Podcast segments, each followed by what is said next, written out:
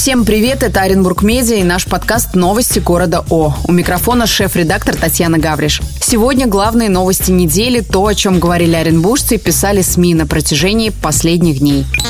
Главная новость недели – публичные слушания по генплану Оренбурга и все, что им предшествовало. Перед слушаниями на первый план вышли три ключевых проблемы – снос домов из-за строительства дороги в Ростышах-два и Росташинских прудах, кладбище и крематорий в Весеннем и новый мост через Урал вместе с дорогой через Зауральную рощу. Встреча оренбуржцев с чиновниками была горячей в прямом и в переносном смысле. В небольшом зале Дома культуры Тэ Эр Зэ на Магнитогорской собрались почти шестьсот человек, больше, чем он мог вместить. Атмосфера раскрылась. Скалилась почти сразу. Министр архитектуры Наталья Ибрагимова на слушание не пришла. Не было там и мэра Сергея Солмина. Формат длинных отчетов с неясными ответами многих участников слушаний также не устроил. Некоторые выступления спикеров, разработчиков проекта из Новосибирска попросту заглушали гневными аплодисментами. По факту более или менее решенным оказался вопрос дороги через Зауральную рощу. Проект изменили, и дорога теперь пойдет от Ивановки через Дубки к Степана Разина, где через десять-пятнадцать лет появится новый мост.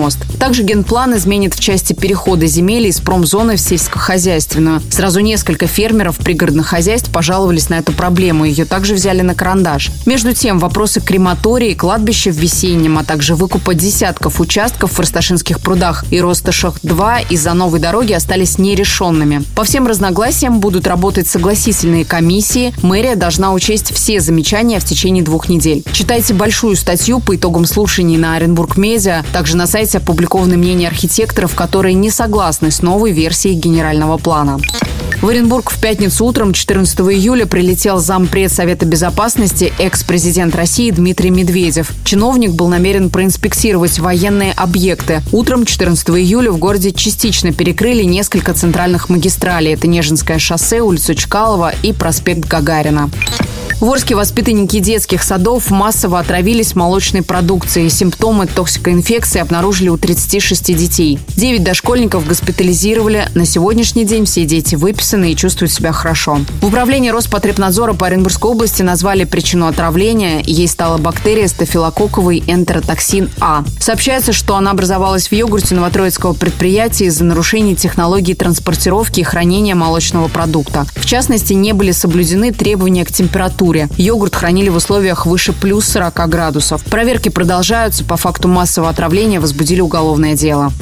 Салим Чолоян вернулся в кресло депутата Законодательного собрания Оренбургской области. Бывший главный врач Оренбургской областной детской клинической больницы получил вакантный мандат по списку «Единой России». Решение об этом приняли на заседании избирательной комиссии Оренбургской области. Депутатский мандат стал вакантным после досрочного прекращения полномочий депутата Светланы Быковой. С две тысячи одиннадцатого по две тысячи шестнадцатый годы Чолоян уже был депутатом областного парламента.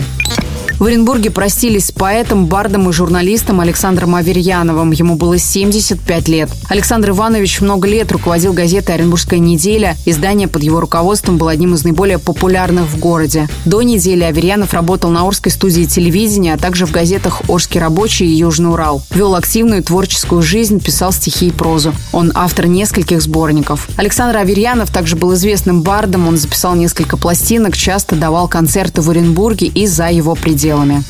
В Башкирии спасли группу детей из Оренбурга, которых родители отправили одних на сплав по реке. Инцидент произошел в Бурзянском районе республики. К поиску детей пришлось подключать экстренные службы. Три семьи, приехавшие на отдых из Оренбуржья, отправили своих детей до другого села, одних на лодке по реке. Ребятам было от одиннадцати до восемнадцати лет. Дети должны были самостоятельно сплавиться от одного села до другого, где их встречали родители. Но к назначенному времени юные сплавщики не прибыли. Родители обратились в экстренные службы за помощью. Группу юных туристов нашли в три часа ночи. Дети доплыли до середины пути, но поскольку стемнело, они решили остановиться в одном из населенных пунктов и ждать родителей. Сотовая связь была недоступна, сообщить о своем местонахождении дети не могли. Госкомитет Башкирии по Че Эс назвал этот случай вопиющим.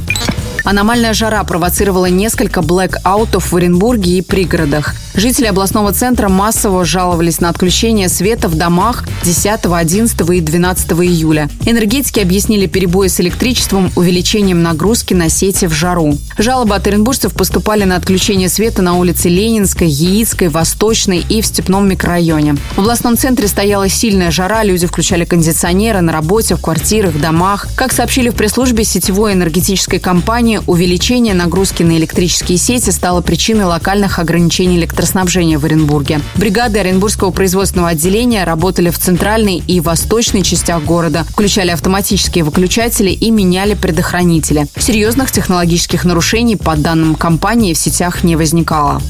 Городсовет отправил на доработку проекты новых кварталов на Котово и Гагарина в Оренбурге. На повестке областного градостроительного совета стояло утверждение концепции жилой застройки в новых кварталах по улице Котово и на проспекте Гагарина в Оренбурге. Участок по улице Котово ждал застройку в течение десяти лет. Собственник нашел инвестора, готового застроить давно заброшенный участок. По концепции на заявленном участке должны появиться пять многоквартирных домов разной высоты от шести до девяти этажей. Предусмотрен встроенный детский сад, рассчитанный на двадцать пять мест. Городсовет рекомендовал расширить вместимость детсада. Эксперты также сошлись во мнении, что проект не отвечает требованиям комплексного развития территории и нуждается в доработке. Как сообщили в правительстве Оренбургской области, к архитектурному проекту дома по проспекту Гагарина также было много замечаний. Его рекомендовали пересмотреть с учетом концепции другого жилого комплекса по проспекту. Речь идет об утвержденной концепции развития территории на проспекте Гагарина.